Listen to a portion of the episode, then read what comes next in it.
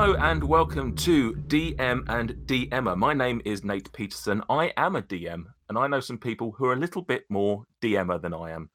Uh, one of which I've got on today's show, and his name is Will Browne. How are you, Will? What's up, Wilbo? You said the name of my show. I love that. I did. What's I up, Wilbo? That's basically the one thing I've got planned here. It's literally the, it's literally the first line that I've got in red, which is specific for you. What's up, Wilbo?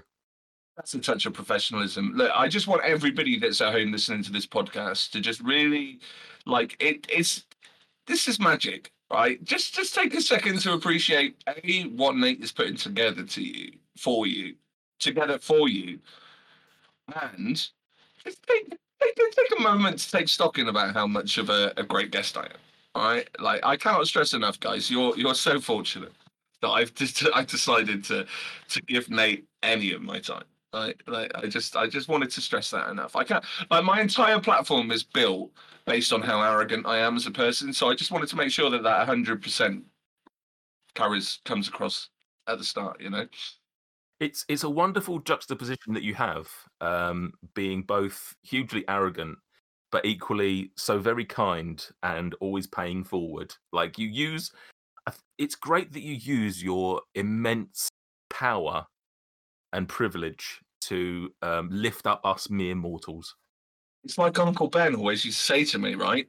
Is with great power comes great responsibility, and I, I've I've always taken that to heart. You know, I've always been your friendly neighborhood Wilbo, but I've always had to remember, you know, as I was I was hugging my dying uncle in in my cradled arms, that I needed to I needed to start making sure that I was doing the right thing for people, you know, and uh, that is by being kind. I mean, in all seriousness, like the, arrogant thing's a joke. I am a bit cocky, but um, I I do like people a lot, and I I think it's fundamentally awful that people are just not kind to others, right?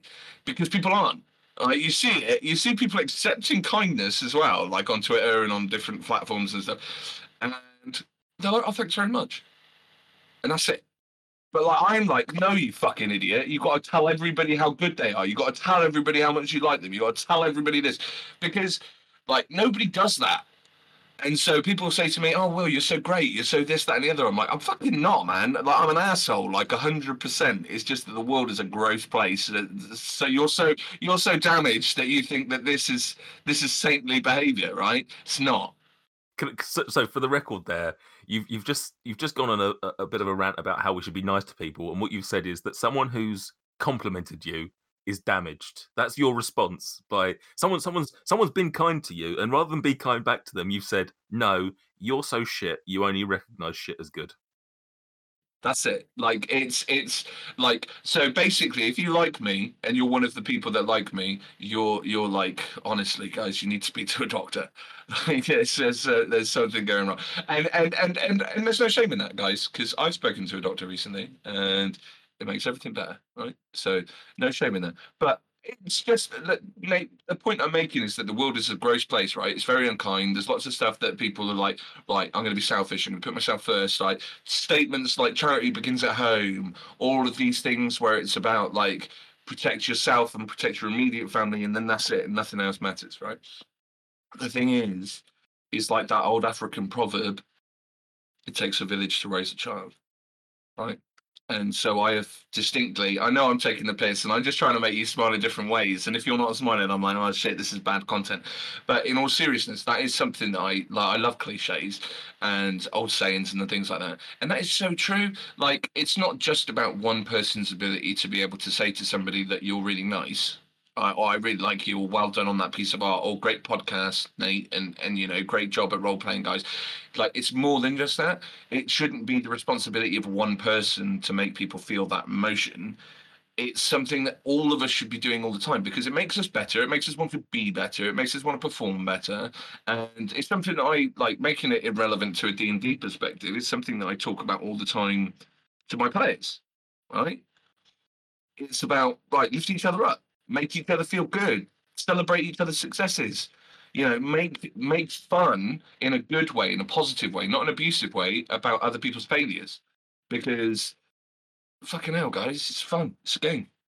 So we need to be making sure that we're having a good time. Yeah, just leaving the TTRPG stuff to the side one second. Yeah, yeah, of course. Fuck, fuck D and D. no, I was just going to talk about kindness in general, and and I don't necessarily disagree with you because I think I think you're right. It, it, it does, you know, we're all responsible for others as well as You beautiful. Can I just say? Can I just say? You're so. I love you so much. Like, I haven't spoken to you properly in ages because I've been crazy, and I'm so glad that you asked me to be on DM and DMer because just just getting to look at you right now and just getting to chat uninterrupted. I'm not even on Twitter. I can't be because when I'm on camera, I have to look at myself, like and sort of flip between myself and you. Um, but it's good to be here. you keep derailing my conversations. Right, first thing first, I'm gonna I'm actually gonna ask you that question. When you're when you're talking on um, whether it's uh, Discord or any other video application, Zoom, Skype, whatever, do you tend to look at yourself or do you tend to look at the people that are you're talking to? Because I found I, I tend to look at myself. I'm a little I'm a little window down in the bottom right corner, and I might be talking to one person who's a huge big person in front of me, and I'm just watching myself talk as I'm talking, like to make sure that my body language is right. And that's weird because I, I can't do that in real life. If we had this conversation face to face, it's not like I'd have a mirror looking You wouldn't at be me. able to do it. Yeah. But for some reason, when I'm on, a, on when I'm on this, I tend to, I'm doing it now. I'm looking at me talking to you rather than Insane. looking at you. I tell you what I'm going to do, mate. Right, I am going to do something that I've never done before because, yeah, in answer to your question, I always just look at myself, and the only reason I do that is not. It's not even a body language thing because I've got, you know, like I get why because you and I have both had meetings with like clients and things and on like real world jobs and stuff, and you have to be able to read people's body language so that you can make sure that you're matching it and so that you can make sure that you're bringing it to the level that you need to bring it to, right? Rather than just sitting there like that like arms folded, arms crossed, shut off, and whatever else. So this is an interview. That'd be a really shit way to come into this interview. But I do it because I am absolutely petrified that I look like shit. I, I look like dog shit, and I'm like, do I look okay? Like, am I happy with the way I look? And then that's twofold, right? Either I'm not, and then I'm constantly trying to make myself look better, or I think I look gorgeous, and then I can't look away, right? So I'm going to do something absolutely it. unheard of for Don't you Wilbo. do it. Don't No, you dare I'm- that camera off. I'm Don't going to switch it off. Don't worry. Don't panic. Don't, yeah, shh, calm down. This is a safe space. I'm going to hide my camera. So I'm going to focus you. And How does one do that? so right click on the video Yeah. and then focus, focus participant. And then there we go, hide members. So yeah, I'm hidden there. And the box is way too small for me to be actually able to see what I look like. So That's fine. Right, I'm I'm, I'm going to do my utmost to, to, to talk to you now. Right, Talk to me. Talk to me, Nate. Look, this is an interview, guys. Come on, be professional, please. bit of paper down covering it. There we go. I can't see myself Beautiful. now. I'm, talk- I'm talking to you. Beautiful. The other thing I wanted to come back to was the the, the, the kindness thing. So I want to I, just, I do want to talk about this a little bit because aside from the the the D and D stuff that you know is what ultimately first connected us, you have certainly in the last few months have become a Internet sensation. A king well there, there is that obviously but a, the king of kindness you know you are very much i think and I, and I don't say this I don't, I don't say this just to blow smoke up your ass whatever i think there is a there is a there is a group of individuals on twitter twitch wherever it may be that see you as a figurehead of kindness. You, you i don't know how it happened i don't know where when and, and, and where it happened but ultimately you are now this sort of this patriarch of being nice why? How did that? I mean, you, well, not why because you've said that, but but is that something that you you've, you've said there like why you want to do it? But is that something you actively you, you sat up one day and you went, this is what I want to do, or is it just that you know just you with a bit of notoriety coming from say the podcast, you've sort of you, you just naturally gravitated to saying, oh, these people are good, these people like is it something that you actively wanted to do, or is it just sort of something that's grown organically?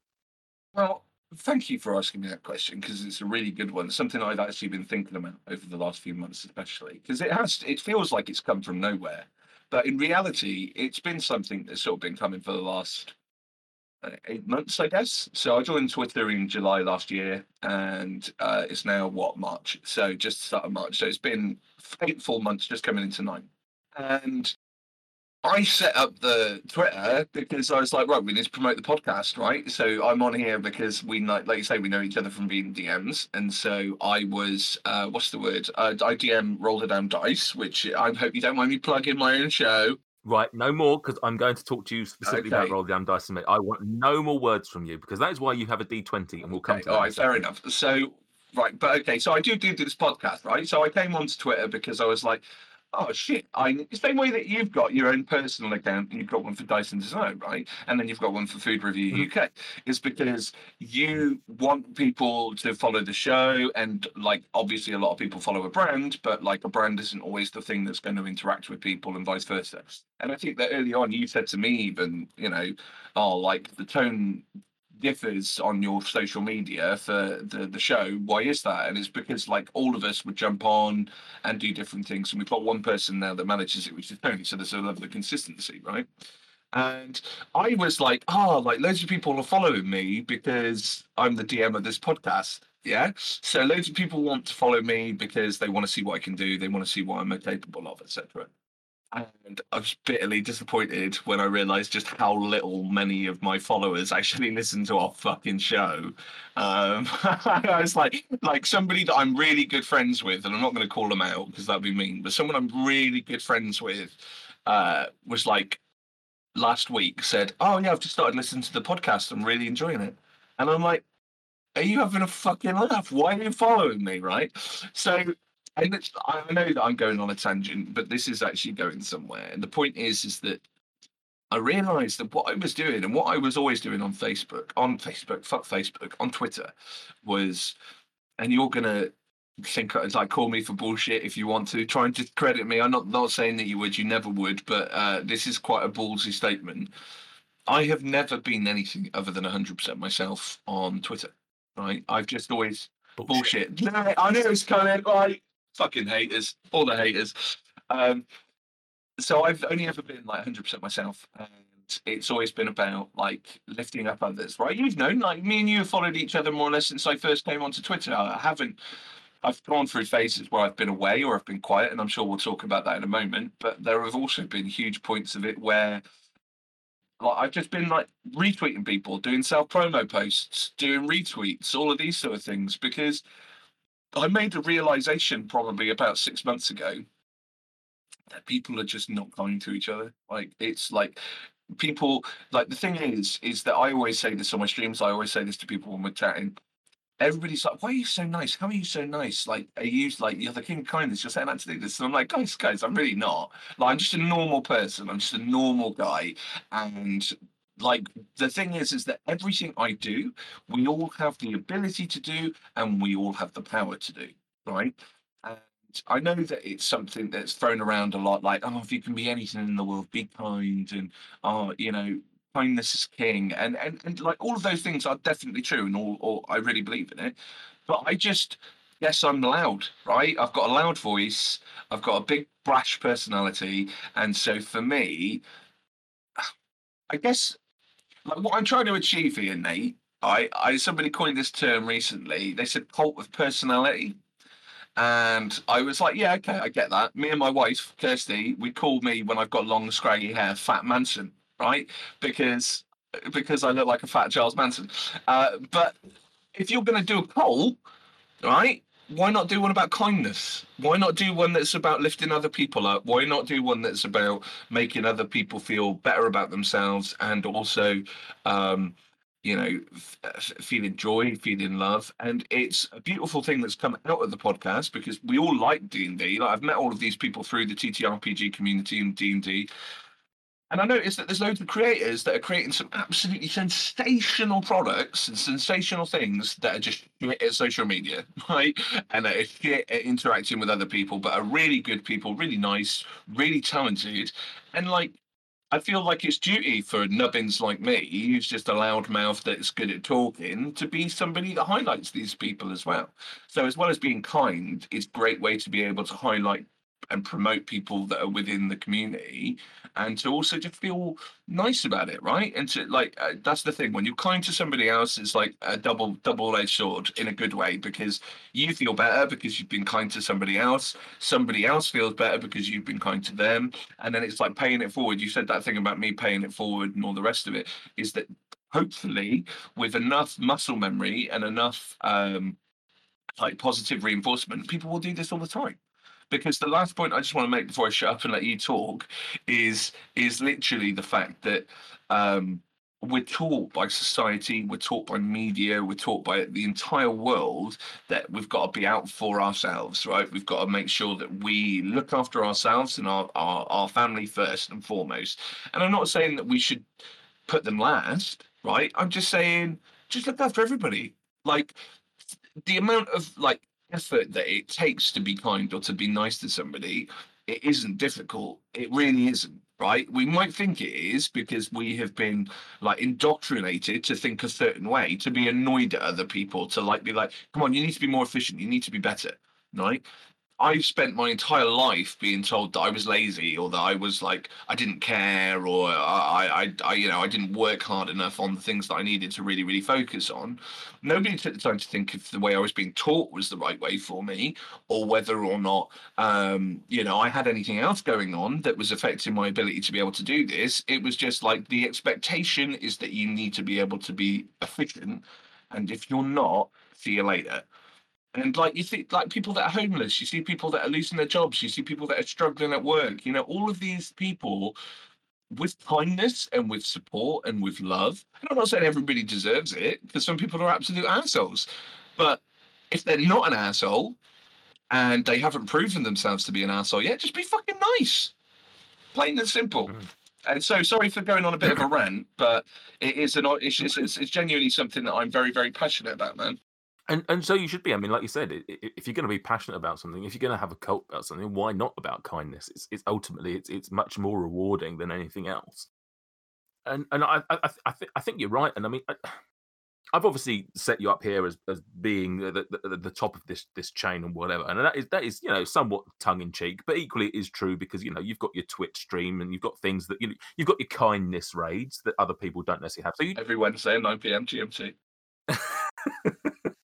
Um, but but what I was going to say is like I, I do feel as someone who's um, come into this this this this world quite cold, um, TTRPG in general.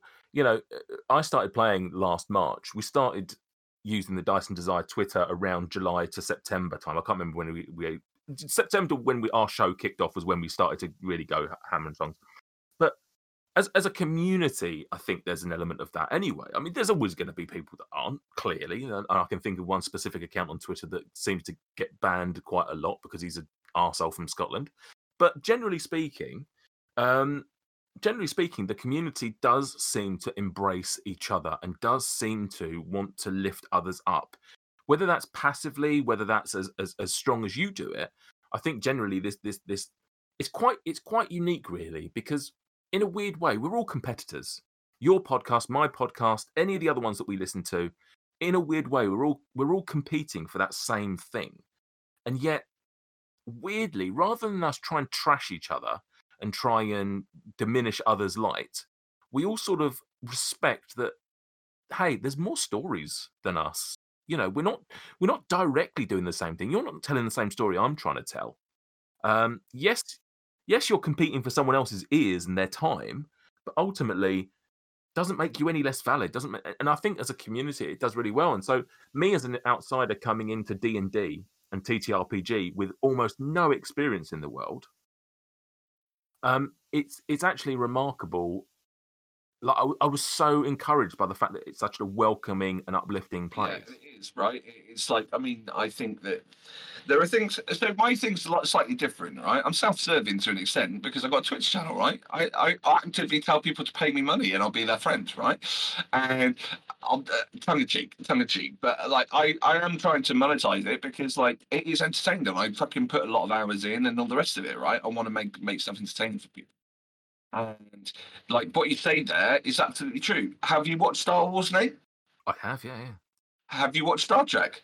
No But I, well, You've I'll, never I'll- seen Star I'll, Trek? I'll rephrase. I'll rephrase that. I've watched some. I'm not a fan of it, as in I don't watch it avidly, but I have seen a fair amount of stuff. you've seen it. Go to jail. You're not allowed to watch Star Trek if you've watched Star Wars. You can watch one. Right? It's, no one's going to say that to you, are they? Exactly. No one's ever going to say that. They're going to say, watch whatever stories you enjoy watching, right? And yeah, you're right. There is an element where you're competing for each for, for ears and stuff. But people fucking love stories. Mhm. I don't give a shit, right? I, I got right. Spoiler alert, and I put that out myself because I want people to know this anyway. I find actual plays really boring, right? Personally, to listen to, I find it so difficult because I've got ADHD, and all I ever want to do when I'm listening to a podcast, an actual play podcast, is play D and D. Right? I want to be playing it. I want to be at the table. I want to be rolling the dice. I want to be DMing or whatever. I want to be in it because I love D and D so much. So I like I introduced you to. I love your podcast. I, haven't listened to your entire episode log, for example, but I've played with you as well. You know how much I've got admiration for not only your DM style, but also just for you as a person and for your group of guys, right? Because you're very similar in a way to what I think our podcast is, which is a group of friends that are playing together, having fun. You know, you're not trying to be like critical role, right? You're not trying to be anything other than authentically yourselves, which is what I always champion and what I always say that people should do. I love. I introduce you to NADDPod, right? Not another D and D podcast, which I find very, very funny. For me, I don't like the heavy lore. I don't like the heavy, uh, you know, mechanics, rules as written stuff. I just like cool stories, and I like when I'm running games and stuff. I like to be made. I like to be made as a, a DM when I'm DMing, laugh. So players that like try awesome shit or appeal to my uh, narcissistic natures and tendencies, I'm like, yeah, all right, we'll do that. Um, and as a player, I'm just completely respectful to whatever the tone is of the game, right? But as a DM, I love to be able to laugh. So if something's funny, if something's like truly, truly funny, and people can make me laugh, and you're a rare person that can make me laugh as well, Nate. Like not a lot of people can. I, I'm married. I'm sorry to say this, but I'm married to the funniest person I know. She's also in the INFP. So you know, if I if you would have been if you'd have been a bisexual or a homosexual, who knows? Maybe maybe I'd left my wife, but we're lucky for now that I'm I'm you know that you're straight. All right, but the point I'm trying to make here is the fact that um, people are always going to be able to listen to as many different podcasts as we want. Like the thing is, is that we're all putting this content out for free, and like my thing, and this is what I always say. You mentioned kindness raids, right? The the thing about the kindness raids is I'm never saying to everybody, right, you need to go and listen to this podcast. I sometimes I do, but I'm like, look, just go and fucking retweet it, just go and like it, because the thing is, is you don't have to even actively support a show or support a product to be able to actually support it, right?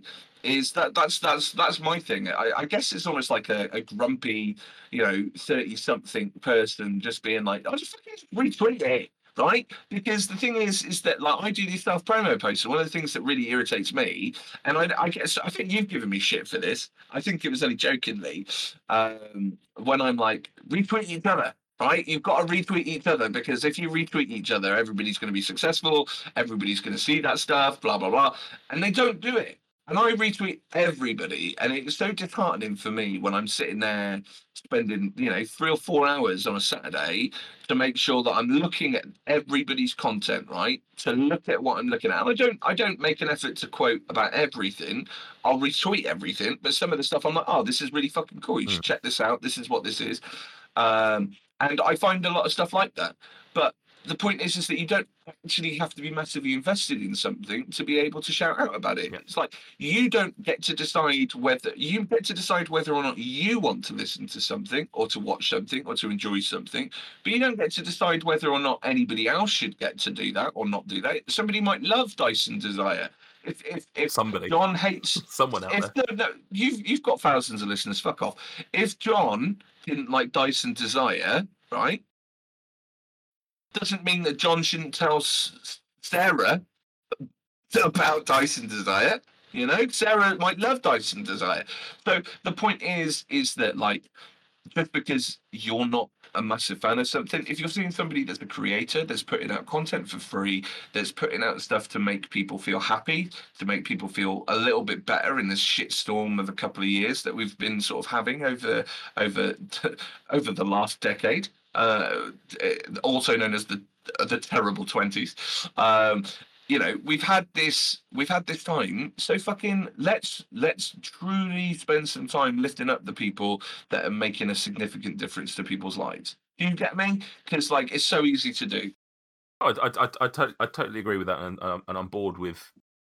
I'm in, I'm on board with that, and and I try to do that. I certainly don't do it to the same extent that you do, um, but no, I- I- you do- no you do loads you do loads of it man but, but you're like- to. Yeah, I, don't- I don't. Necessarily do it as religiously as you were.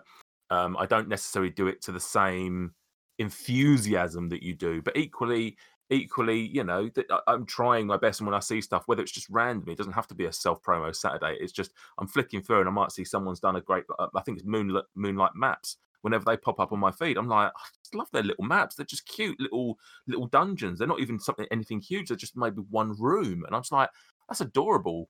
And I just want to, and I want to share it, you know, because I want other people to like their stuff. I might not necessarily buy their stuff, but that doesn't mean, you know, none of our followers won't. Um, so why not share it? Someone else, I mean, and that, and that's the thing is, it, it's not just about your, like you just said there, it's not just about your eyes. It's putting, it's putting it, putting it in front of other people because who knows what they're into. Now, of course, I'm not necessarily going to share something that I see and I'm like, that's not really not my thing, and I don't think it's right, or what. You know, I'm not going to just share for the sharing. yeah I'm not going to share Yeah, for the yeah, share's sake, but at the same time, I try and do everything that I possibly can to try and uplift and pay back because I, I understand that it's with the support of people like yourself and with a couple of other guests that I've got lined up for this show, we wouldn't be where we are. You know, we, we would just be, you know, shouting into the void and people wouldn't necessarily know who we are. Because, you know, it's one thing to be good at social media, but you do still need a bit of support. Because if no one, if no one finds you in the first place, no one's going to follow you, and therefore, you know, you, you just you're just nothing. I sometimes see you said there about about people who are good at their podcasts or good at playing or whatever, and, and they're just shit at social media. You know, I see sometimes it'll be like I'll, I'll find a podcast starts following us, and it'll be like they joined Twitter five years ago and they've got fifty followers, and I'm sort of like, you know, whilst that means nothing in in in the context of your podcast, I sort of think, but that's only fifty people that have on social media that have engaged enough to go, okay, maybe this is a podcast that I like. I want to follow them to see what they say online. And it's just sort of like you think, I wonder what their listens are like. Are they listen? They've got just huge listens but no social media, or does it just mean that they've not actually got that much listens either? And it's just sort of like social media is not the be all and end all. As you as you'll probably know, um, the, the, like you said, the amount of followers you've got on Twitter probably doesn't translate to the amount of Twitch and, and listens or whatever on Twitch or on on on the podcast for our own. I mean, I looking looking now, for example, I'm on uh, my Twitter page. I've got 16, 1659 followers. go off. Twitter. I know, I know, no, guys. If you if you're not following me already, you're missing it. And uh, there's I follow 652 people. Now I am one of these people that are open and honest that say that I follow people that I enjoy the content of, that fill my timeline with stuff that are regularly posting and that engage with me.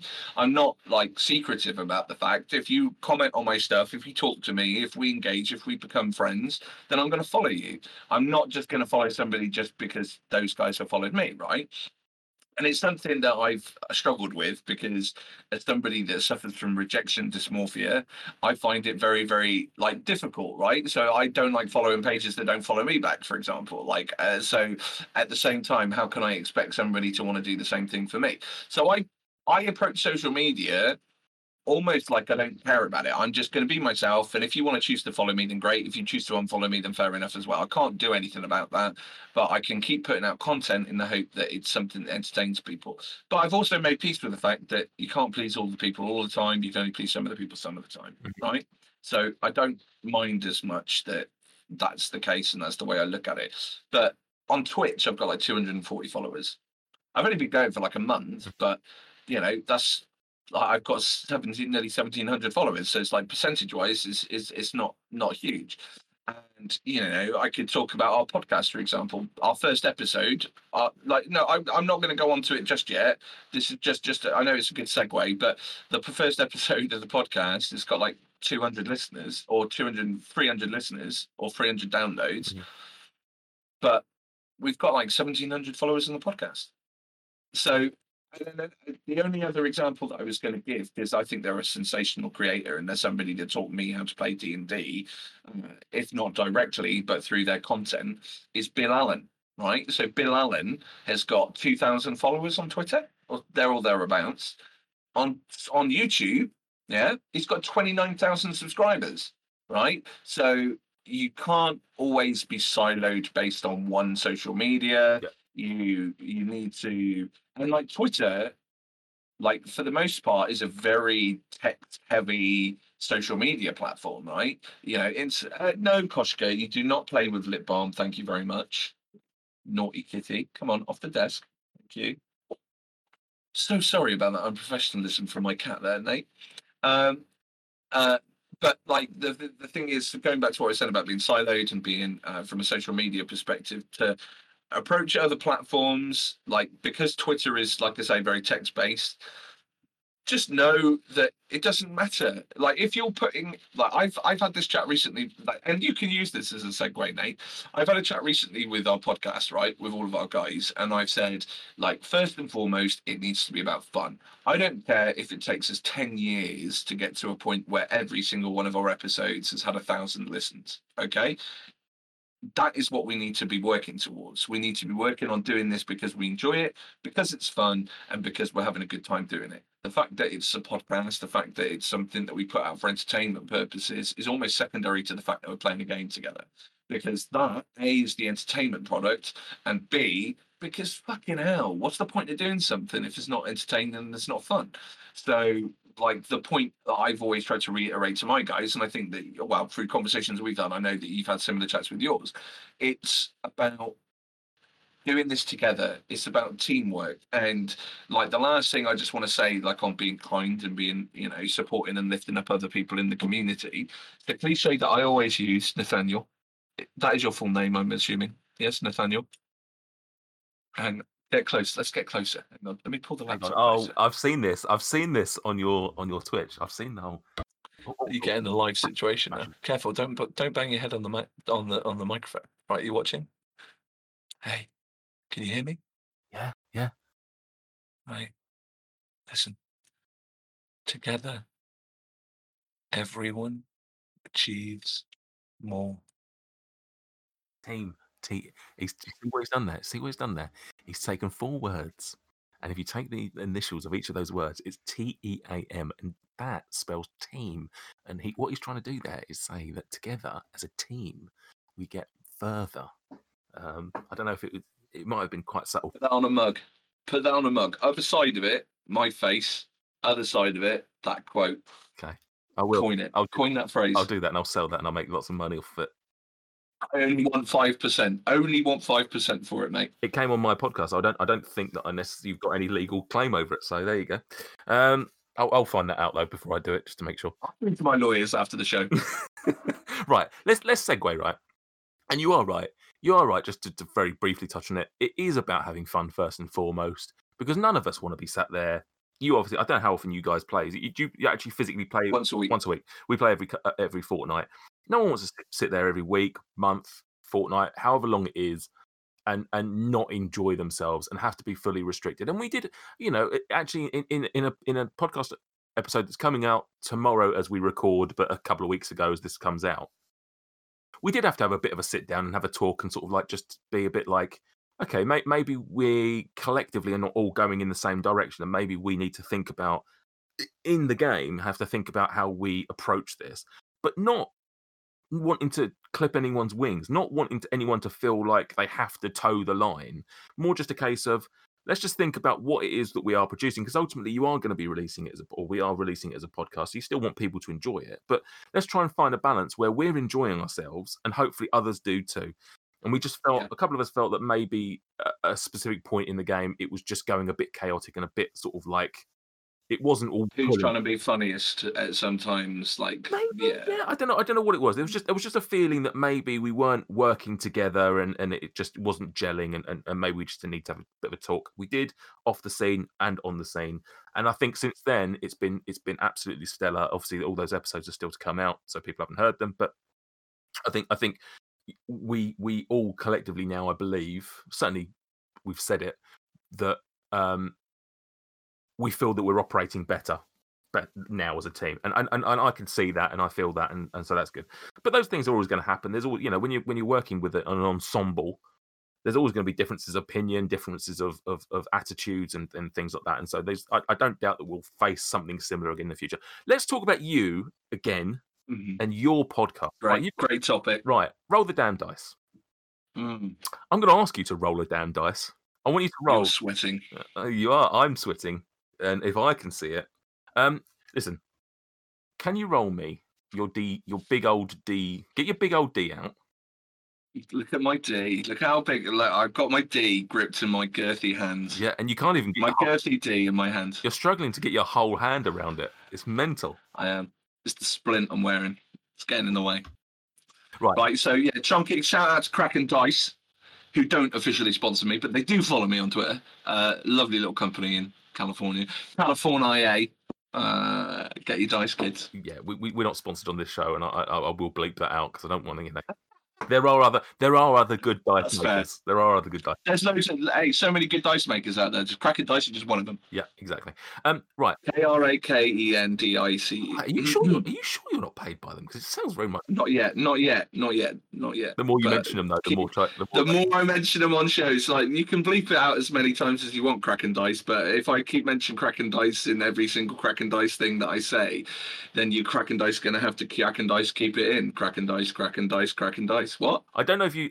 I don't know if you've ever listened. Do you ever listen to the um, Harmontown podcast? Uh, no, but I want to because I really want to hear their D and D game. Right. Okay. So and that's and that's and that is where I got into D and D. Actually, I'm not going to go into that um, now because I love Dan Harmon. Just, just as, uh, well, love is a strong word, but I love the work that he creates. yeah, and that's what I. That's why I started listening to it. I, I originally started listening to Dan Harmon because I like Community and Rick and Morty and things like that. Did, did you did you see the D and D episode of Community? Was that your sort of like first? Um, because that was that that was the thing when they introduced Fat Neil. Yeah. And they play this game because I, I like you know as a bigger lad myself and as a, certainly as a very chubby teenager, like Fat Neil was a character that I really fucking uh, related to, and like I was like shit watching them play D and D was amazing. And then when we heard about HarmonQuest through the Harmontown podcast, um, I was like, "Oh shit, that'd be amazing!" But I haven't been able to find it. So if you can send me a link Well, or something, for for what the for HarmonQuest or Harmontown? Because Harmontown's the po- the audio po- podcast.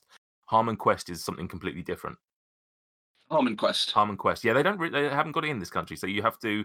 You'll probably have to sail the seven seas. I'm afraid if you want to. If you want to find that, Oh fuck! Yeah. Okay, that's really shit. it's they they they released it on. Fuck you, Dan Harmon. Yeah, exactly. They they released it on some like streaming thing in America, and it's never made its way over here um, officially. Officially, it, it is good. The fir- the first se- the first season of HarmonQuest was very good. Second, I sort of fell off, and I don't think I've watched the third one. But but they also play into D and D on his General Talk podcast. So he used to have a, a weekly show where he just got un- up in front of a few people in a comic book store and he used to talk bollocks about whatever was going on in his life or the, the world. And then at the end of it, they started playing D and D at the end of it, uh, like for a half an hour each episode, which in itself is an amazing story. If you can find the documentary about Harmontown, that's worth watching because it goes into. I, I'm I'm talking. So basically, they got a deep like so for for the listeners that are looking at it as well. They got a guest from the actual Harmontown podcast just randomly to come up and DM for the for the host, right? Yeah. And then that person has just consistently been the DM for that game that they play as part of Harmontown, Yep. which in theory is so fucking chaotic, and I love it. And that's literally why I love D and D is because it's literally making things up as it happens. And if you've got I, know you like you guys run a pre-written module. Oh, let- I shut up. You do the segue because like this is stuff that I should just be talking about within. I forget we've got an agenda, Nate. You fucking accountant. Like put put the agenda forward. Listen, listen. uh, My agenda is as, as loose as as loose women on ITV. Um, Nah, you say that, but we all know that you support the far right agenda. Right? It's it's. Uh... Please, nobody think that uh, that Nate is a Nate is not a fascist, guys. If you're listening, he is not a fascist. That's- can confirm. that took a very heavy turn in my own podcast. It- look, I was just trying to throw you off guard, mate. That was you literally all it You was. did anyway. listen, right. So what I was going to say is, you, I've got to go about three steps to get back to the point I was going to fucking make. But you talking about Kraken Dice, they did a thing on the podcast where they they u- Kraken dice. Yeah. they used to advertise the competitor for free to try and get the company they wanted to ad- to to to um, sponsor them to pay them. So, for example, they wanted to be sponsored by Nike, so they kept going on about how good Adidas was for free, hoping that Nike would come along and say, "We don't want you to talk about Adidas. We're going to pay you to talk about Nike." And it was great. I don't think it ever happened. I am. I'm stealing that, Nate. I am because the thing is, right, is that I'm pretty good at promoting, and so like if I promote, like I don't know, I'm, I'm going to do that. If, if anybody's listening to this show, right, and they're like, "Why is Will promoting me?" It's because I want someone better than you to support me. it's not. It's not really. I'm lying. I'm joking. Right. Uh, carry on. Carry on. That's funny. I like that. Roll the Damn Dice is an actual play um, podcast. I'm, going to take, I'm going to take that that age 20. away from you.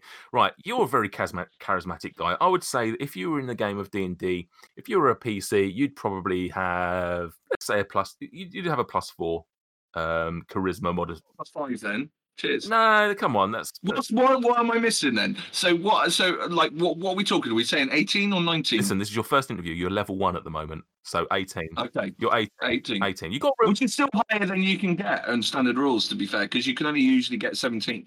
So I feel, I do feel that that is a good start for level one. Listen, I was trying to compliment you, and what you've made me feel is awful that I didn't give you a plus 10. So, right, you're you're you're, you're a plus four. Some people have done that. You see, Exactly. that's I like. I did not comparing apples to oranges. Yeah, of course. Right, roll roll your d20. Mhm. Three, Three. so seven with a four more. Yeah. You've got to describe roll the damn dice in seven words or less. And, and I will say that I've, I've I've already taken away actual play podcasts, so that's free. I've given you that for free. No one can take that away from you. Seven words. Seven words, yeah.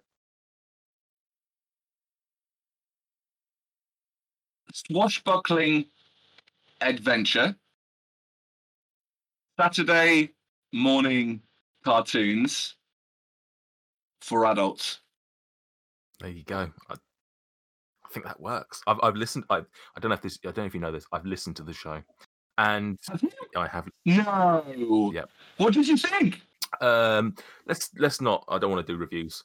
Um, no, it's very. It's, Yeah, that, yeah. Don't want to make it awkward. Don't want to make it awkward. It's very good, and in fact, you're probably you're probably the show I've listened to most. If I'm if I'm brutally honest, and without you know wanting to say anything, I've probably listened more.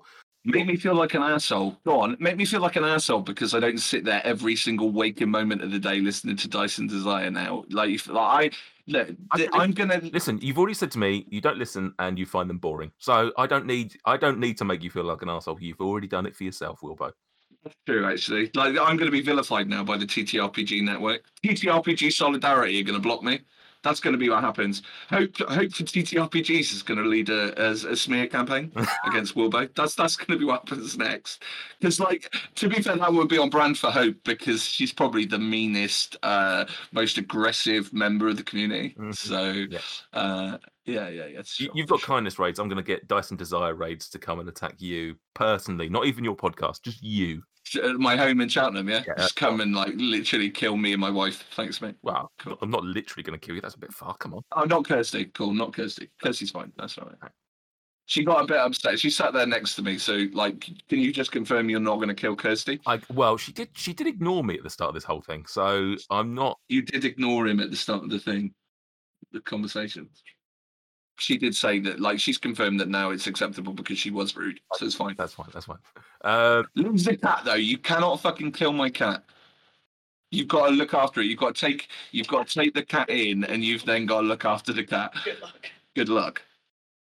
I think we're going a step too far. Like I'm, I'm, I'm, I'm I don't know if I'll. Have I, have I, have I, like, this is the thing, right, Nate? You should have known before inviting me on. If you try and do a bit with me, I'm such a fucking bulldozer. It's going to happen. I'm gonna, I'm gonna make you a deal. I won't kill you if it means I don't have to take the cat. Okay, all right, that's fair. All right, we'll keep the cat then. You, We'll you, you, you can stay alive and keep the cat because I don't want cats. Um, I don't want to fight Stuart. He's a he's a he's a fucking he's like he's a tough Northerner. yeah, I'm glad. I'm glad that you didn't say that I was a tough southerner. Thank you. Thank you again. No, Yeah. no, you're you're the mastermind. You're you're Varys, right? You're you're you're the whisperer. You're the spider. You're the one that's pulling all the strings from behind the scenes. You're the DM. Bald reference, but okay. Um, right. Well, I I'm Varys as well. I'm Varys, but in a di- I'm kinder. Your, your little finger. I'm fucking. I am Littlefinger. no, that makes me. f- I do not want to fuck a fucking young child, Nate. Do not fucking. You like literally every single time that we talk to each other, you try and put this on me, right? So for listeners, I played a game with Nate. And uh, he played a very, very alluring uh, Alf, Alphen Ranger, and I was playing a human fighter called Simon Sesmis, and uh, uh, Nate's character was called Navara, right? And there was a moment where uh, I reached for something, and Nate then described that his character gently brushed my hand and lingered for a moment, right? So at that point onwards, I was like, sure, this is going to be really cool. Let's play on that. And at the end, I was like, oh, yeah, um, you know, Simon's going to try it on with Navara. And Nate turns around and says, that's gross, mate. She's 16. And I was like, well, let's fucking, like, start with that, right? Don't fucking gaslight me, you bastard. Um, I'm just saying, maybe you should ask first before you know. Don't don't just assume. That's fair. That is fair. That is fair. That is fair. Only include this in the end product, please, Nate, if it's actually good. All right. If this just if this is just a creepy conversation, it gets cut. It's fine. It's fine. I don't think it's creepy at all. It's a. It's a. How are you supposed to know that some some some imaginary creature that I've not described as 16 is supposed to be 16? You you didn't know that, right? No, and- you knew that as well, and you still you just said it to be funny, and it was fucking hilarious. But I I just wanted to share that anecdote because it shares it shares the reality of what our friendship is like, and the fact that we are real people. Authenticity. Come on, I'm trying to help you market this podcast. Come on, Nate. It's authenticity. Listen, I think it's I think it's very clear that this is authentic and that this isn't two people scripted just going through the motions. Don't worry about that, sunshine. Right, I, I promised this off. Hang on, sorry, Nate. Can you say that line again? Because it didn't. It Yeah, okay. didn't very well. Hang on a minute. Hang on. Uh, la, la, la. Um, but you like that, right? Um, Loved it. Yeah. it's the tongue. yeah, I thought, I thought as much. Um, I promised this off air. What are you drinking, Wilbo? Bottle of water, mate. What are you drinking? I'm drinking orange and pineapple squash. What a beautiful blend. He's just spilled it all down himself. He's just trying to take a glug. If you're listening at home, he's just ended up. He's got he's got this beautiful green T-shirt on with loads of icons, D20s and different dices or die, I should say, and they are the relevant ones. You know the ones like D12 for a barbarian, D8 for a bard, etc., etc. Uh, really cool, really cool. Where'd you get the shirt, Nate? And my wife bought it for me for Christmas. Uh, I don't know where she got it from, but I've seen it out around like uh, Qwertee and places like that. There are other t-shirt shops available. Um, Mm. But yeah, uh, Shout out to Print Inkling. yeah, exactly. Printing, of course. Oh, I love this. I, I think I came across their stuff on your last uh, kindness raid. Mhm. Lovely stuff. That- So Real. I I only take so this is like uh, going back. I'm going on to a segue again, but um, we, we were talking about uh, what This is supposed to be about DM. It's supposed to be about DMing. We spent an hour nearly not to even talking about TTRPG particularly. So go on. fine because uh, like I you can cut this down to an hour. This is why I asked how long you had to give. If you need to go, we can just focus purely on the script. On, on the script. Uh, Print Inkling, I met um, I met them through uh, another friend that I met in the TTRPG community. So I play on a game in a game on Fridays, a cyberpunk game, and uh, Elliot and Debbie, who are the team that run uh, Print Inkling, were on that, right? So that was just how I met them. It's just through people that I've met in this community, and you see their hand printing process, and you see the way that they're designing T-shirts and stuff, and it's just so fucking cool.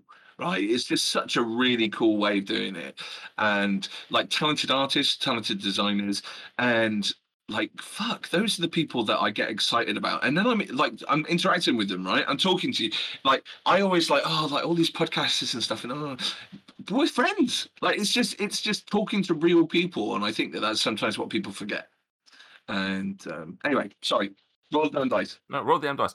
Um, obviously a tremendous show. Um, I'm gonna I'm gonna give you a little bit more than the seven words. That's just a that's just a nice little gimmick to lead us in. But you know what? Why should why sh- why should people listen to you? Um, I think that the reason people should listen to us is because uh, we're putting out the content first and foremost. I think that if somebody's putting the effort into creating something, you should give it a try, even if it's just one episode uh, to see if it's the sort of thing that you'd be interested in. I think that if you come across something that's cool that somebody's put a lot of effort into, you should should give it a good old college try. Uh, specifically, why you should listen to our show is because it's fucking amazing.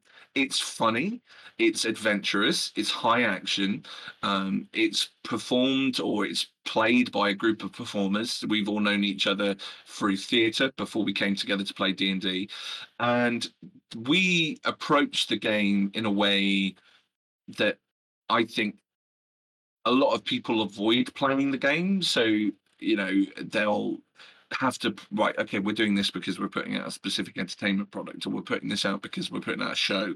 We need to be like critical role. It has to like have all the thumbs of the parts of what critical role has. And ours just doesn't. Like i've given the characters iphones. You know like i i have given the characters apps called Gobbler to be able to find other other fucking like bows in NPCs that they can have promiscuous relations with, right? There are things that I put in in game because I have flights of fancy and because my players are going to enjoy it. And I think that when you're listening, especially to a homebrew campaign, and I'm not saying that homebrew is any better than pre-written module, I'm just saying it's a different source.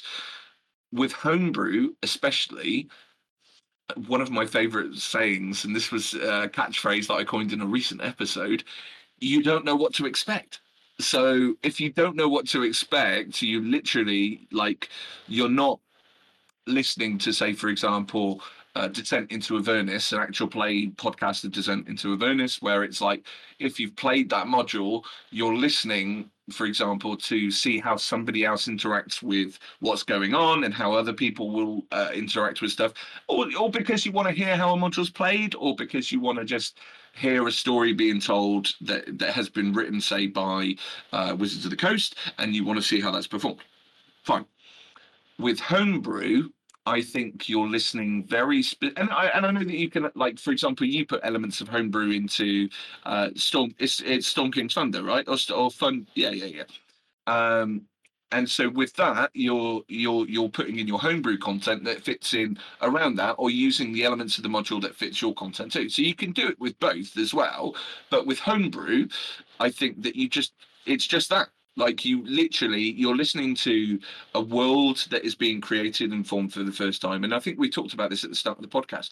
Stories are amazing and you can never have enough of them and you might listen to our story and you might think it's a load of shit but i think we're really funny i think we're really entertaining people and i think that we are all charismatic i mean as a dm it's a fucking nightmare to dm my my group because we're all my personality so everybody wants to be the star everybody wants to be the center of attention but we also are all really good friends. So we want to see each other be good. We want to celebrate each other being awesome. And it's just that I have to take into account like as a DM that I need to hit all of those markers each session for all of those players to make sure that they stay engaged, to make sure that they're still having a good time and that they're still interested. And like I think you should listen to it because like it's it's a funny show, Nate. Like it's just it's it's good entertainment. Like I know I know like I said I'm a, I am a narcissist, but I listen back to our show and I find it really funny. I, I, I, I, and I know that it is because like I'm involved and because a lot of the people in the group are there. But I think if you can sit back and look at something and listen to it and say that you've really enjoyed it, and you're proud of it, I think that that's a pretty good endorsement, right? Because most people hate stuff that they create and they're like ashamed to admit that it was theirs or that they, you know, oh, it's not that good. I do all the time. I'm like, oh no, I'm rubbish. I'm shit. I'm not this. I'm not that. Um, and and it's because I, I do not believe that. But at the same time, you know, you've got a like if something is good, fucking give it the credit it's due, right? Um, so that's why I, I, know that that was a really long, drawn out point, but people should. They people fucking should listen to our fucking show. more, more, more than the seven words I originally uh, originally gave you that that one. But that's but, but the seven. But the seven words, though, you have to say you were impressed with those seven words. Good. Very good, very good. I'm I'm, I'm just saying like more. Now, I, I I I think on your group, I think that's one of your USPs. If I'm honest, like I've listened to a fair few shows, and this is this is not a slight against any show, or this is not saying that other shows don't necessarily do it. But I think one of the, one of the things that whenever I've listened to you guys, and I think I may have even said this to you once, that one of the things I, I whenever I listen to you that I'm impressed with is that your your group seems to now you said there about you know you're you're all you know want to be the star of the show and whilst there you know there might be times where you can maybe see that not in a negative way but you can see somebody wants to be a bit more you know performing should we say. I think as a group there is this element of certainly the characters caring about each other. Like it does feel like you've got a group that that aren't trying to knock anyone down or anything like that. Like like look let's take some let's take a character that you've got at the moment lord Torendar is obviously quite an abrasive character but mm. equally but equally I don't doubt that, especially now that he's obviously been in the game for a little while. I don't doubt that that character has love and respect for the other people, the other the other characters. And I just feel like there's there's always that element in your group that that if someone died, it would be a huge huge blow to mm. to, to both the players at the table, but equally their um their actual in-game characters. And I think that's one of one of the things I think you you guys absolutely nail, and just the the commitment to the characters I think it, I think it's fantastic, and that's one of the things that that, that keeps me coming back, um, listening week after week. So. Thank you, mate. I mean, I, I I think that that's a, a huge, huge compliment, and I'm really glad that that translates across and comes over over the actual episode. So thank you for that, because that's really, really humbling. Um, the other aspect of it is that, like most recently, it came up on Sunday, right? Well, I was running a session for the game on Sunday, and this will already have come out by the time that this episode is released as well, where Lord Torry, or oh, basically Frayne couldn't play. Joy-Amy, who was playing Frayne, couldn't play, right?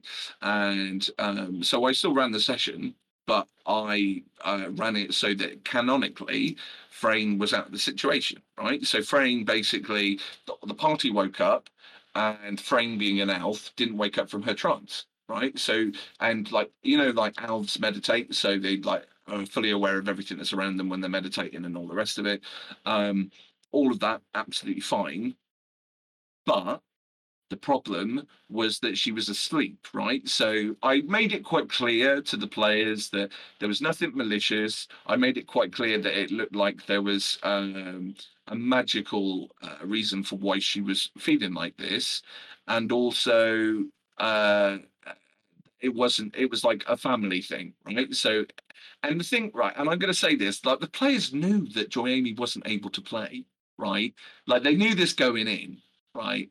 And so I also, uh, Fungal Pod 8, who's an NPC character uh, of the story, now a sentient barbarian, um, stayed to defend Frayne, uh, agreed to stay and look after Frayne while the, the character, the rest of the party went on this pursuit chase, right?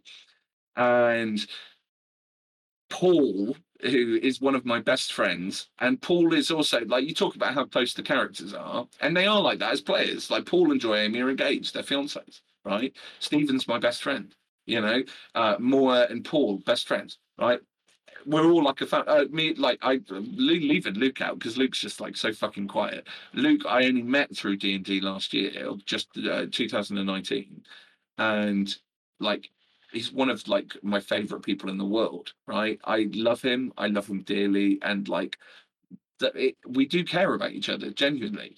But Paul, you know, Lord, like it, I think when whenever any of us play a character, our personality traits tend to come through into those characters.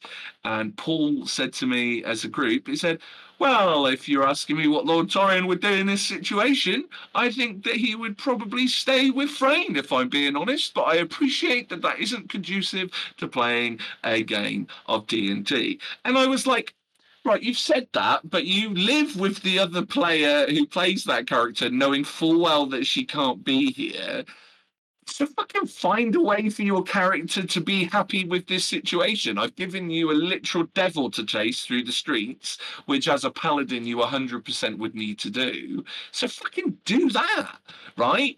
Don't be like, well, he would stay with Frayne because like and and and and that is just to demonstrate how much now that these characters care about each other because they're at a point where they would like and and this I think is just the way that people. I don't know if you get the same feeling with your players, Nate, but like I feel like people inherently when they're talking to DMs and when they're playing the game, they think that you're out to get them, and like I I literally I I mean to an extent I guess we are, but like I literally just smother them with kindness. I'm exactly the same as a DM as I am as a person.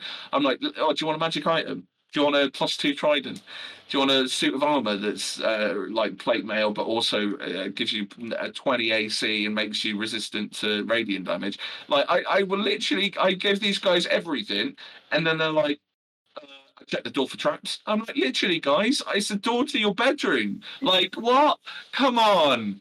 And so, um, it is it's a tough thing to balance but like the players do that the players care about each other as much as the characters do on that as a DM because, like I say, this, that's what this show is realistically is supposed to be around. Or certainly, certainly that's the, the, the hook of this show is it's, it's about the DM experience, and that's what ultimately the, the guests.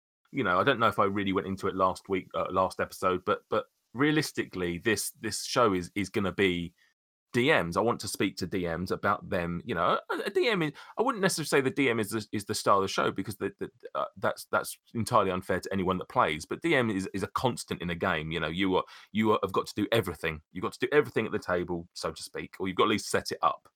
Um, and so you, you can't have that much downtime because whatever one of your players wants to do, you unfortunately you're the nexus that has to relay what happens next. So you, you are a constant. So I wanted to highlight DMs and, and, and what it's like because it's a very unique experience at the table compared to any other player.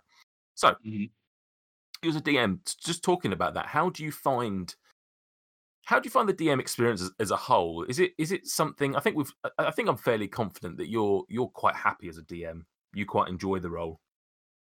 Is that always been the case, or is that something that you, you learned over time? And by the way, by the way, Will nodded for the audio podcast for the record. I was going to confirm. I was just, I was, I was like verbally, like a non-verbal nod, just to sort of make sure you knew I was fucking listening. But thanks for calling me out as an unprofessional, you wanker. um, yeah. Uh, so nod, nod, nod, nod. Next question. No. Uh, so you asked me like I was too busy being a dickhead then that I forgot what the question was. Have you so, always have you always have you in, always enjoyed the role of DM, or is it something that you struggled with at first and, and then you know took to it after you know, a bit of practice, or you know how, how have you found it historically? Well, apologies if I'm tying in a future question, right? But I've not got any real future questions. I, I literally this is just a general chat about DMing. So, so what you want. Okay, so we um I started listening to D and D podcasts like five years ago. Right, um, I got a field role in like 2014, just at the start of, and so I was like doing a lot of miles, doing like 30,000 miles a year for work, right, uh, traveling and so I had a lot of travel time to just like listen to stuff in the car and all the rest of it. And I discovered community around about the same time. And I saw this episode with Fat Neil uh, and the D and D episode that they did for the podcast uh, for for community, and I was like, "Fuck!" I always thought D and D was like, you know, oh, I got a wizard hat throw my uh, my uh, bolt at him. And, and, yeah, that is part of it. And I'm probably one of those nerds myself, if I'm being honest. Um, but that is um, fundamentally like what we did, right? We were we like that is what my perceptions of what D and D were. I saw an advert like in in the early noughties or like sort of like even maybe even earlier than that where somebody was in a supermarket and they were like oh i'm a level 25 wizard Graven. And it's like, oh, you know, I don't know if that is for me. I think I'd rather just play video games, right? And then I started like thinking, oh god, yeah, D and D, like it can be whatever you want it to be. So I I um I can remember starting to look for the Cavern of Draconis and just like looking, uh, which I think is the adventure that they ran in Community. Um, for the record, how you just said there about oh, I'm in level twenty five, like I looked for the cavern of Draconis. I mean, in just those words alone, in them in themselves, sound quite nerdy, don't they? I mean, they I'm, do. I'm not, I'm not They dissing do- you. they do. the world we all love, but oh yeah, what what did you play at the weekend? The cavern of Draconis. It does. It's like, oh, Descent into Avernus. Oh, Legends of Waterdeep. You know, it's like, and, and that, that's absolutely fine. Like, everybody rips the piss into me because my homebrew setting is the Thousand Island Continent. And everyone's like, oh, is that where the dressing's from? And I'm like, like, yeah, great joke, guys. Like, and- it's like, what would you prefer if it was called The Path of Fjord? Like, does it need to have 18 apostrophes before you'll believe it's something that's fantasy, right? And um not not not shaming anybody. Like that's fair fair fair criticisms. It's, it's, it's But- just that, like you're you're right. There, there is a there, there is a Stigma, right? There's a stigmatization of nerdism or geekism attached. It's like demonism, like uh, and all the shit that people used to think D and D was about. But from that, so from like experiencing that through community, I was like, well, I need to find a podcast, right? I think Critical Role was basically launching it around about the same time, but I could not, for love nor money, get it in the UK. I had shit internet. I didn't, wasn't really active on on Twitter or any sort of D and D circles, so I didn't really know. So I was just like searching for D and D podcasts on Spotify, and I came across one called Critical uh, Hit, which was the uh, I can't even remember the name of their company. A Major Spoilers was the name of the the network. Um, they put out. Have you heard it? I don't know. It's like I haven't heard it, but I've, I've heard of it. heard of it, and it, it went for like years. It went for like three or four years, and I just started listening to their adventure, and it wasn't the most exciting adventure in the world, but it was it was enough to get me interested in D and D, and I was listening to it, and I was like, God, this is really popular, right? In terms of how many people are listening to it, but the people, and I'm not. This isn't a criticism. But they were just they were just people that played D and D, right? They were just people that were passionate about it, that loved the game, and I was like, "Fuck, man, I'm really charismatic. And fuck, I've got loads of charismatic, creative friends. I bet if me and some of my closest friends were pretending to be wizards and knights and all of that shit, it would be sensational, right? But obviously, I didn't know how to DM, right? I didn't know how to play. I didn't know any of that stuff. And my mind doesn't work the way that is, oh, buy a book. Oh, go to a comic book store. Oh, do this. I was just like, how is it ever going to happen? and I came across another show called Stubborn Heroes, and that was like a really good show. Show I really invested in, really liked the DM style of Adam, and like I was just blown away by it. And then I was thinking, yeah, this could really, really work.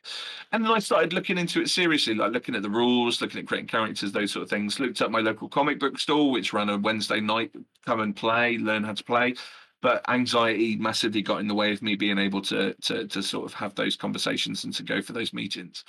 And so what I tried to do was just to try and build friendship and uh, like try and persuade other friends to come and try this. And all the while during this, putting pressure on myself to watch videos on YouTube, look at like explanation videos from people like WebDM or uh, WASD20, which was another Nate, um, and like having those uh, uh, Bill Allen, who who again, like I say, I watched the video. He te- he does a, a YouTube channel where he plays D and D with his students because he's a teacher, and uh, teaching it to children was a really good way for me to be able to learn it, right? Because I was like, oh, okay, this is what it is, and then getting past the gatekeepers and just understanding that it's just making stuff up, right? It's just it's just learning a few basic rules, having the dice set, and just making shit up was revolutionary for me because I was like, oh, I literally thought it, I was like, how am I ever going to be able to remember all of these details about a story? And like that's why I obviously like that's the main reason they I go to homebrew is because I'm like, "Oh, isn't it great for me to be able to not have to fucking remember anything and just be able to make it up and then just remember what I've made up. Like that's so much easier because I can do it on the fly. And I get that improvisation is a skill, right? I know that not everybody has the ability to do that. I'm just really fucking fortunate that it's like one of my strengths and that I've got like the creative I've, I've thought about it enough to flesh it out and then I can be like, right, okay, this is what it is. And on the fly, the players are like, oh my God, that's amazing. And I'm like, I wish you said that about the stuff I prepare, you know? Mm. Um, but so, I, you know, it's pretty cool. So I, I think that answered your question. I hope it did. yeah, because it was a long answer. It was, yeah. You love a long answer, and please don't take that as a criticism. I, I like that. I'd rather someone expresses themselves in fully than they went, yeah. Well, my favorite, my favorite phrase to describe myself, Nate, is why use a sentence when an essay will do. You know, like why use ten words when you can use a thousand? Right? Like kill kill them with words. Kill them with words. Wordness. Yeah. Yeah, yeah. Um, but no, that, that, that's that's very interesting, and and you know, you're right. Like I, when I when I, as I say, I, have literally only been playing a year. Literally this this month, March, March marks the, my first ever session, and because I don't feel that I'm particularly creative, or that I'll rephrase that. I don't. I think I'm an. I think I'm an ideas man. I think I can come up with an idea, but not necessarily be able to flesh that out into something that is conclusive and, and covers everything. So, you know, I've fired concepts to you without literally, I've just fired like words and just said, what about this? Without any idea of what that might look like behind it. Um, mm-hmm. I, I, I knew or I, I felt at the time that like when we came to do this podcast or when we came to finish, we were we were running Lost Mines of Phandelver in the starter set. When mm-hmm. that finished, we were like, I, I, just was like, I'm gonna have to buy a a, a, a, a pre-written theme because the story's there. I just need to learn it, and ultimately, it's their story. And I didn't. I, I, think I didn't feel the weight of that until we were probably a few sessions in. And like you said, it's it's it's yes, you can still make things up, and yes, you've still got a bit of discrepancy over what you do. Uh, sorry, discretionary over what you do. But to some degree, you still have to kind of keep it in the right lane to be able to make mm-hmm. sure that the story makes sense. Um, whereas with a homebrew, if you prepare something and something doesn't go to plan, just rip it up, start again. Like you, you, even for the next session, like, and I, am sure you've had this yourself. There's things that you've prepared, and and ultimately, what what your players have done has sort of made it void and, and pointless or not as impactful or whatever.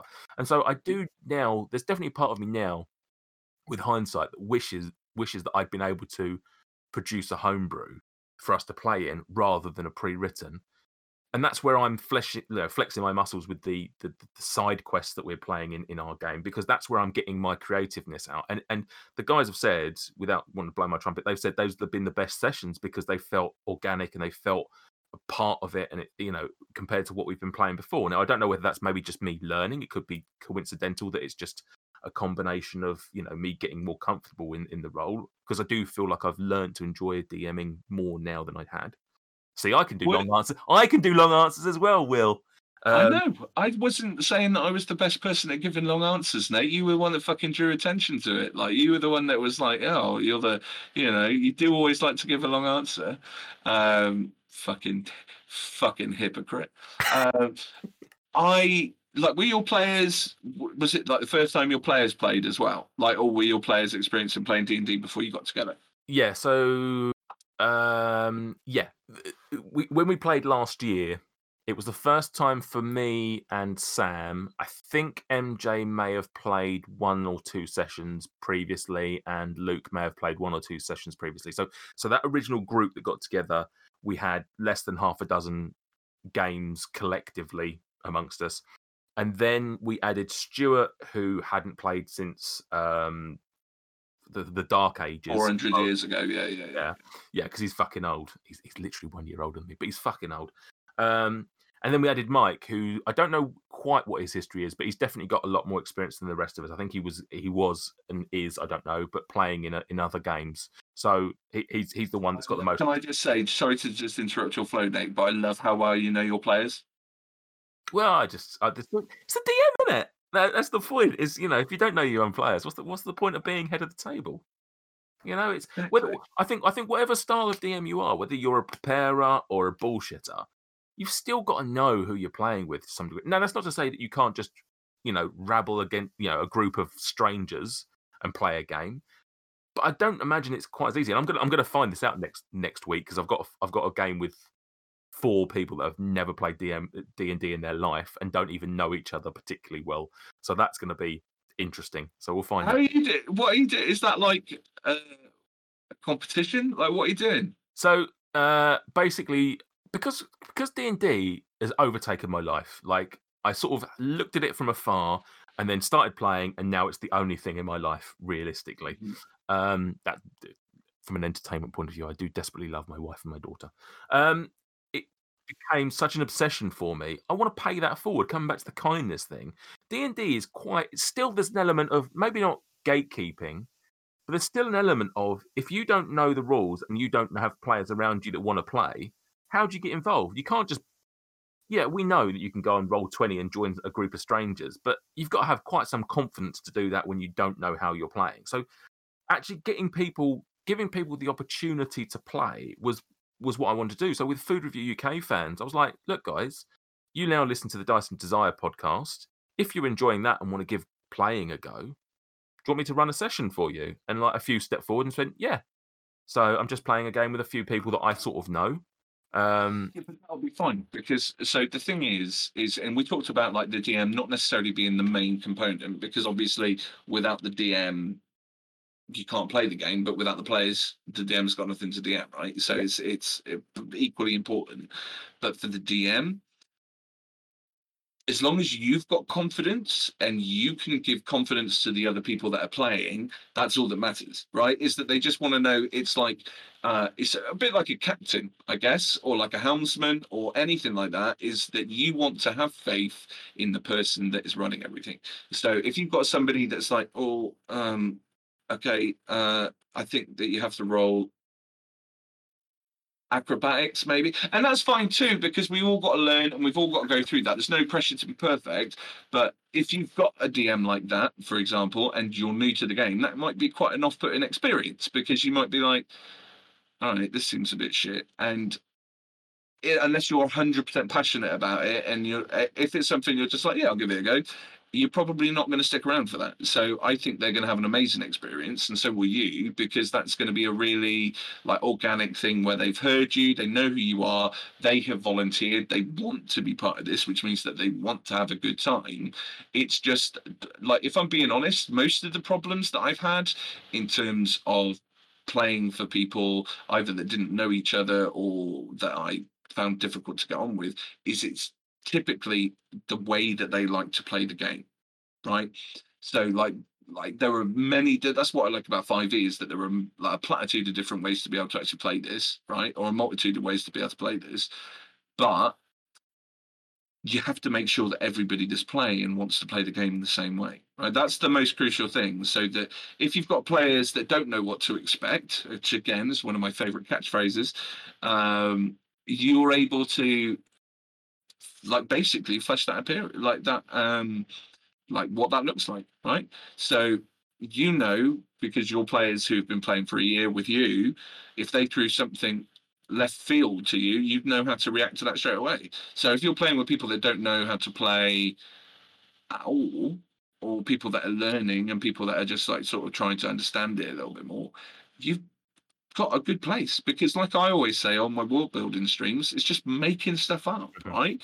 So as long as you can do that with confidence then people are going to believe in you right? And like that's it. If you can if you can get rid of that suspension of if you can or what is it if you create that suspension of disbelief right?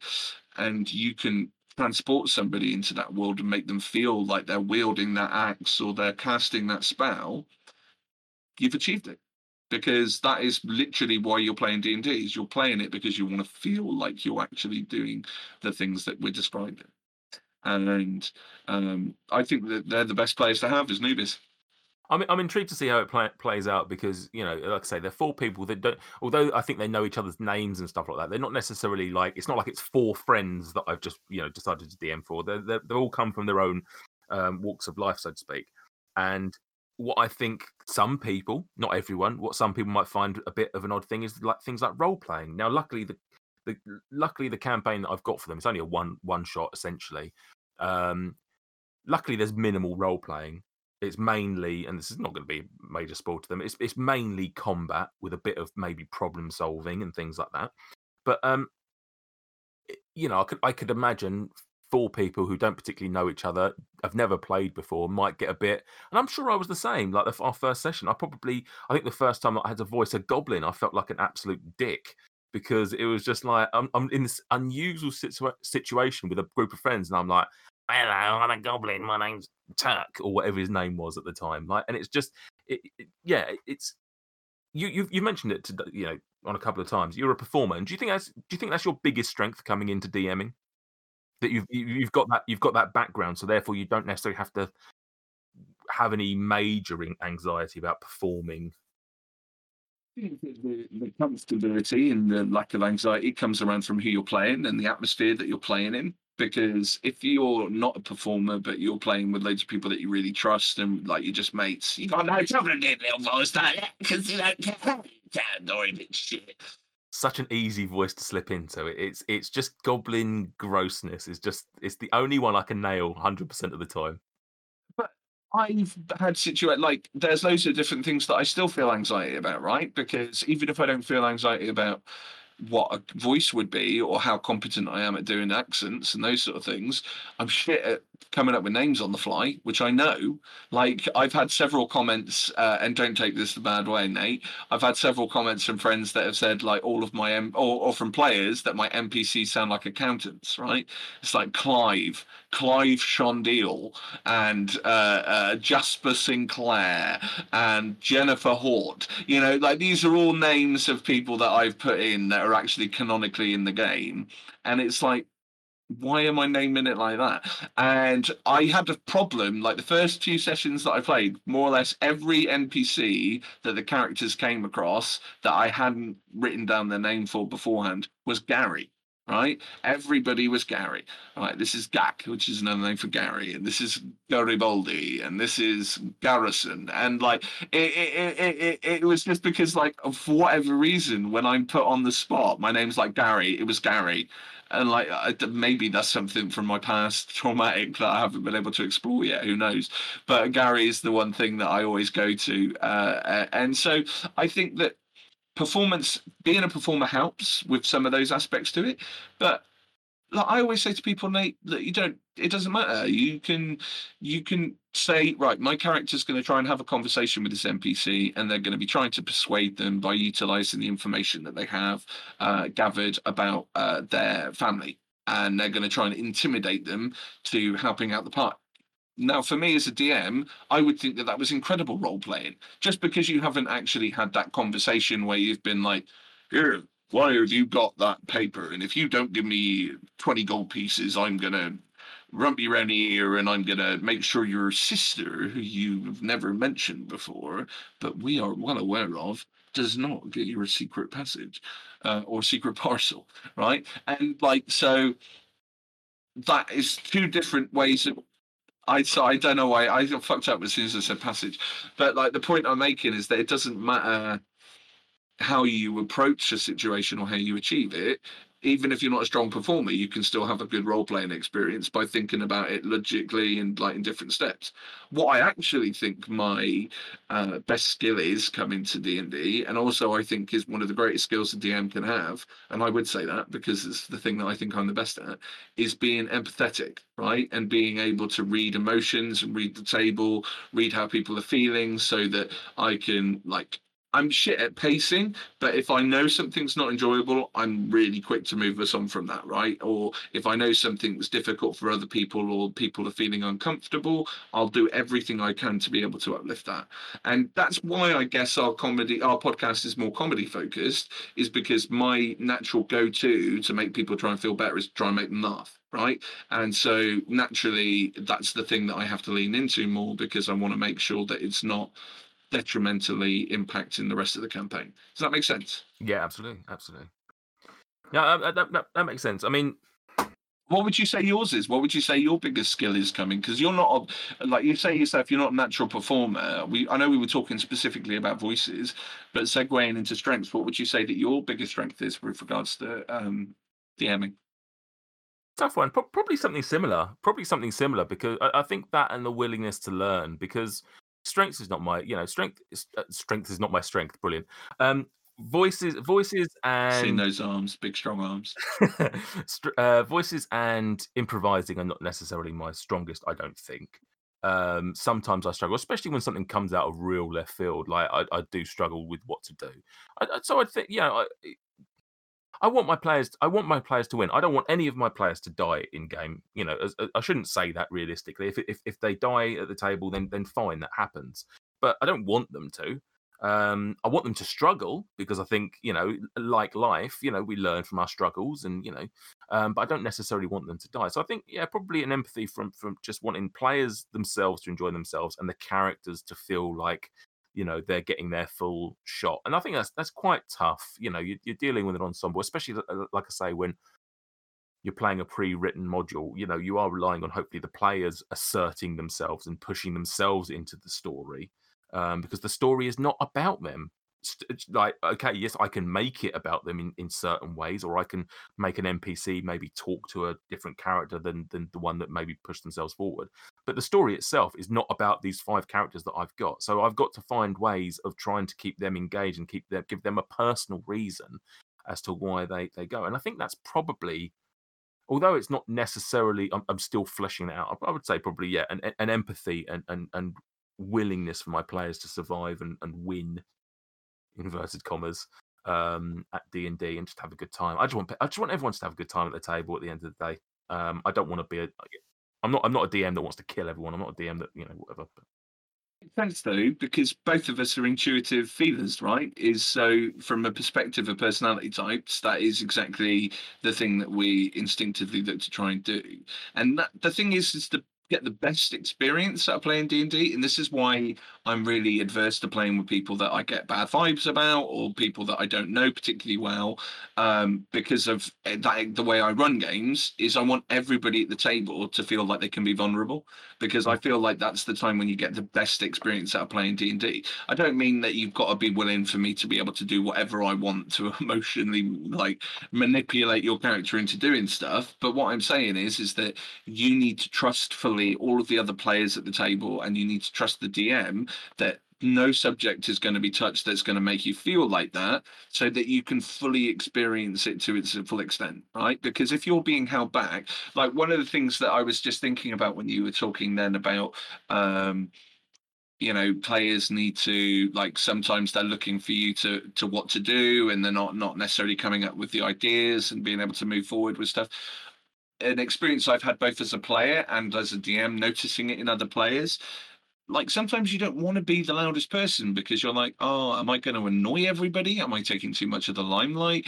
Am I, you know, am is this is this any good? Am I playing the game in the right way? And like those are genuine concerns, but like there's not actually anything to worry about because there's no way you can fuck it up. It's just being able to handle that thought of a DM saying to you, "Oh no, you can't do that," and then having the emotions to be able to say, "All right, fair enough," and then just move on. It's it, the only time it ever becomes a problem is like when it's like, "Well, no, I think it should be like that." And it's like it's and all of that is is an emotional reaction. So we talk about like abrasive players or we talk about players that are a little bit brash and bashful. Like paul is a great example. Paul as a player hates to feel like he's having his agency removed. So if i ever put in any situations where i feel like i am categorically making him feel like he doesn't have an option or he doesn't have impetus on what he can make his character do he gets a bit defensive on that. And I think that he'd feel like that was fair for me to say. But I don't feel like his defensiveness is a negative thing. I think that that's just a thing that I haven't necessarily given Paul that trust that he can know that it's a safe place for his character to do this and i'm making him do something or railroad to do to do something because of narrative purposes and not because I want to fuck him over, right? So, like a, a good example of this was a recent uh, session. So, like not not this Sunday just gone, but the week before, Paul's um, character Lord Torrin wanted to go to a jeweler's to get a stone that he'd collected um, turned into a necklace, right? Mm-hmm. And in that interaction, because I'm a fucking idiot and a chaotic edge lord, I asked as the NPC if I could draw Lord Torrin, right? So I wanted to draw or paint his character and uh, I rolled for it because I thought it would be funny to decide what would happen, and I rolled three on the performance roll to see how well he painted this picture. And because of this, Paul was like, mm, "Okay, can I do a perception check of the jewelry that's on offer at this store, please, to make sure that." Like this guy knows what he's fucking talking about, and that it's not going to be a shit piece of jewelry. Because I think where's the where's my notebook? I think I posted the picture on Twitter. I don't know if you saw it, but it was like a line drawing that I did oh, yeah, yeah, of uh, Lord Torrin, and uh, he said um, he was like, mm, okay, like, and I was like, shit, maybe that was a bad idea because I want to give him trust. But I also, it was a really funny interaction, and it was a good chance for me to be able to be a bit of an idiot. And like I I look back at that situation and Paul reacted as his character would because like if I went into a store and was like right can you craft me this piece of artisanal jewelry please? And they were like but first I must draw you. And I was like yeah all right. And then it was the shittest drawing in the world. I'd be like you sure you're going to do my jewelry, mate? So then what I had to do in character and to like give them complete trust. And like, this is the thing that I think a lot of DMs forget is that you have to like, if you say something, okay, you, ha- you should be upfront and honest. Like if it's, if you're being a player and you're being a player that is, um, uh, if you're DMing a game and DM for a player and you want them to believe something, you have to say, look, you can 100% believe this. And like, oh, like that's why I only usually get them to roll for things where I'm actively trying to deceive or if I'm actively trying to like hedge the bet. So I will try and make something look specifically a bit edgy or a little bit weird um, to throw throw their scent off or or to be like a red herring or whatever. Um, but I had to say, like, so this character, what developed from that? I'm sorry, I've gone off on a massive tangent, No, Nate. fine. I'm so sorry for this. But uh, I said as the character, oh, uh, no, no, no, no, no. Uh, jewelry, I have had to work for 50, 50 years to perfect this art. Uh, but art, drawing is my passion. It is not something I have trained in. It is just something that I adore. And so it's like I had to find a reason to be able to do that because it's my job to manage that player and i know that that sounds like such an archaic term but the the point is is that i have to do that so that they know that they can trust me to do things like that and not be fucked over right You don't want to railroad them and just say, no, you do believe. Listen, listen. Yeah. I know he's just drawn a shit picture of you, but no, tough. You believe. You believe that he's he's a good art, uh, a good jeweler. good eyes yeah yeah yeah yeah but i i couldn't i couldn't say that because i, I had to like make it canonically so Yeah. that he could actually see that because another example in the same episode is that lord torin i last minute so i had like an urchin go up to talk to this to the party in the plug hole and uh, they were all like, "Oh, it's like like an Oliver type character, an Artful Dodger." And then when the character went to say goodbye, he took his hat off, and he was like a balding halfling. And so like it was like misdirection in the terminology of it like that. And like lord torin was like lord torin hasn't noticed he's an old man. And i'm like yeah but i've just told you like i've told you what you've seen. And no he hasn't noticed. And i'm like i, I can't i can't stop somebody from choosing actively to avoid making that connection unless i make them roll for it but like you don't you can't dictate what somebody does and doesn't see. You've just got to be, you've just got to be allowing them to play fluidly. Does that make sense?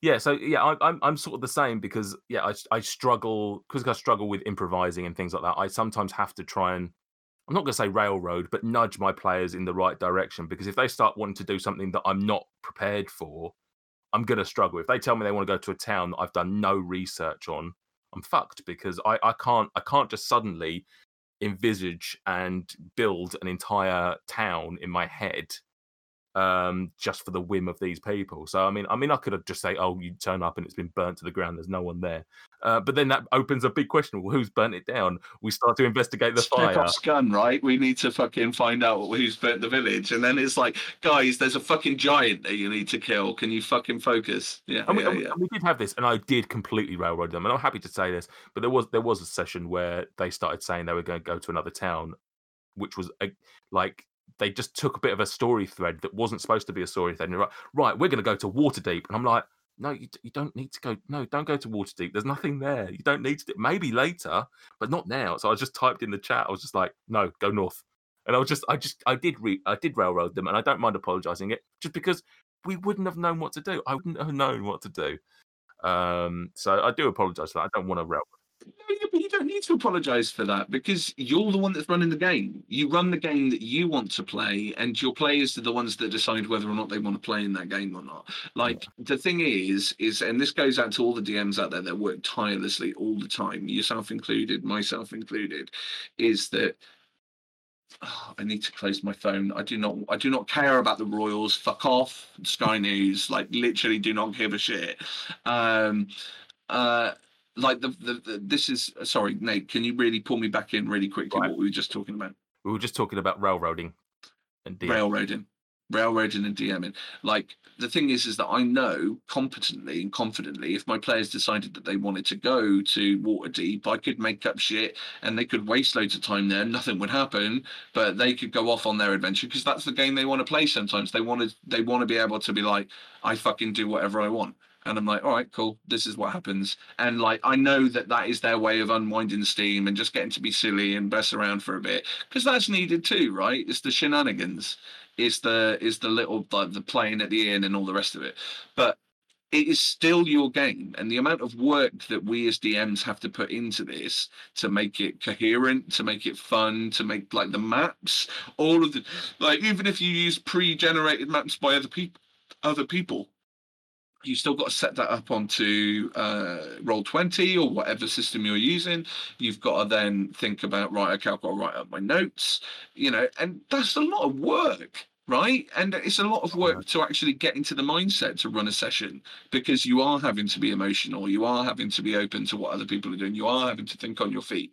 And the players, and I'm not I'm not like again, I'm not taking away their importance, but all they really have to do is make sure that they understand what their character can do and turn up, right? And they don't they don't do that frequently. So, it, like, they, they always turn up, but it's like, uh, you know, they don't always know what their fucking character can do because, like, two weeks between playing or because of whatever, you know, like, there are loads of different varying reasons. But, like, I feel like it's completely acceptable as a DM if you're saying like, no, this is where you're going to have to go because if you go here, there isn't an adventure here. Like, I don't have anything planned for this. All right, yeah, granted, you might have to cut that out of the podcast because it's not great content, but it needs to happen, right? It doesn't mean it's scripted. It means, guys, I have worked five hours this week to prepare an adventure that's going to take place in Neverwinter. We're not going to Waterdeep right? Yeah. Or whatever the setting is. I don't know the law. So like, but you get where I'm coming from? Yeah, yeah. Um, that's that's that's why I didn't that's why I didn't mind it because ultimately there was nothing there, and yes, I could have come up with something, but it would have just been a waste of time. Um, it would have just been dancing around for, for no reason whatsoever. Um, exactly. Right. We are both running a little bit short of time. It's been a lovely chat, but I'm going. I'm going to. I've, I've loved it. It's been fantastic. I w- I won't lie. I was a little bit nervous because this is the first time I've done a one-on-one interview with someone who I know you fairly well, Will, but we don't know each other. Know each other. There was no. I was still a little bit nervous about having a chat to you directly about a subject that I'm still learning about. You know, there's all these things. So I was I was coming into this fairly nervously, and I think you you've been a tremendous guest, and you've and and you've put my nerves at ease because you're a wonderful, wonderful man. But before you go, we're going to play a very, very quick game. Very quick game. It's called Play Your Bards Right. Nice. And, and um, basically, what I've got for you um, is I've got in here, in my little dice tray, a load of monsters with their ability stats. Uh-huh. And you're just, I'm going to pick one out at random to start us off. And then you're going to have to tell me whether the next one is going to be higher or lower. That's all you have to love do. That. Okay? I love that. Um, but decide which ability, that's why you've got your D6. So if you could roll me your D6 and tell me which stat we are going to be playing on. Six.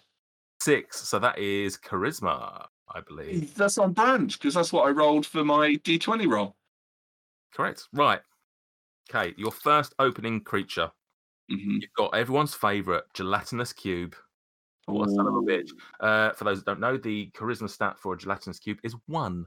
I reckon the next one is probably going to be higher. It's going to be higher. Um, so it's the score rather than the modifier, just to be clear to everyone.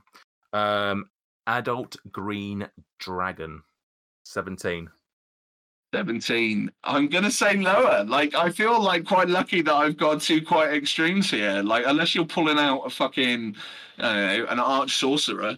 Just, just rando, mate. Just rando. There's, there's 20 in total, so that's the most you can get. right. So I should have said this beforehand. If it meets, it beats. You've got Mind Flayer, which is also 17. So that, so that counts. That is close. So we're three for three so far. I might think, well, two for two, I guess, because uh, the first one is a freebie. Uh, lower. I'm still going to say lower. I'm going to. So from a points perspective, you don't get a point for that one, but you do. You, it does allow you to carry on. These rules are fume. I'm fuming at these rules, but okay. All right, that's that. Look, it's it seems to me if you've got specific cards in there that are going to be fucking lower or higher, you should just don't even do it random. Just plan it out so you know categorically what it is. Will, it's all about making things up. Right.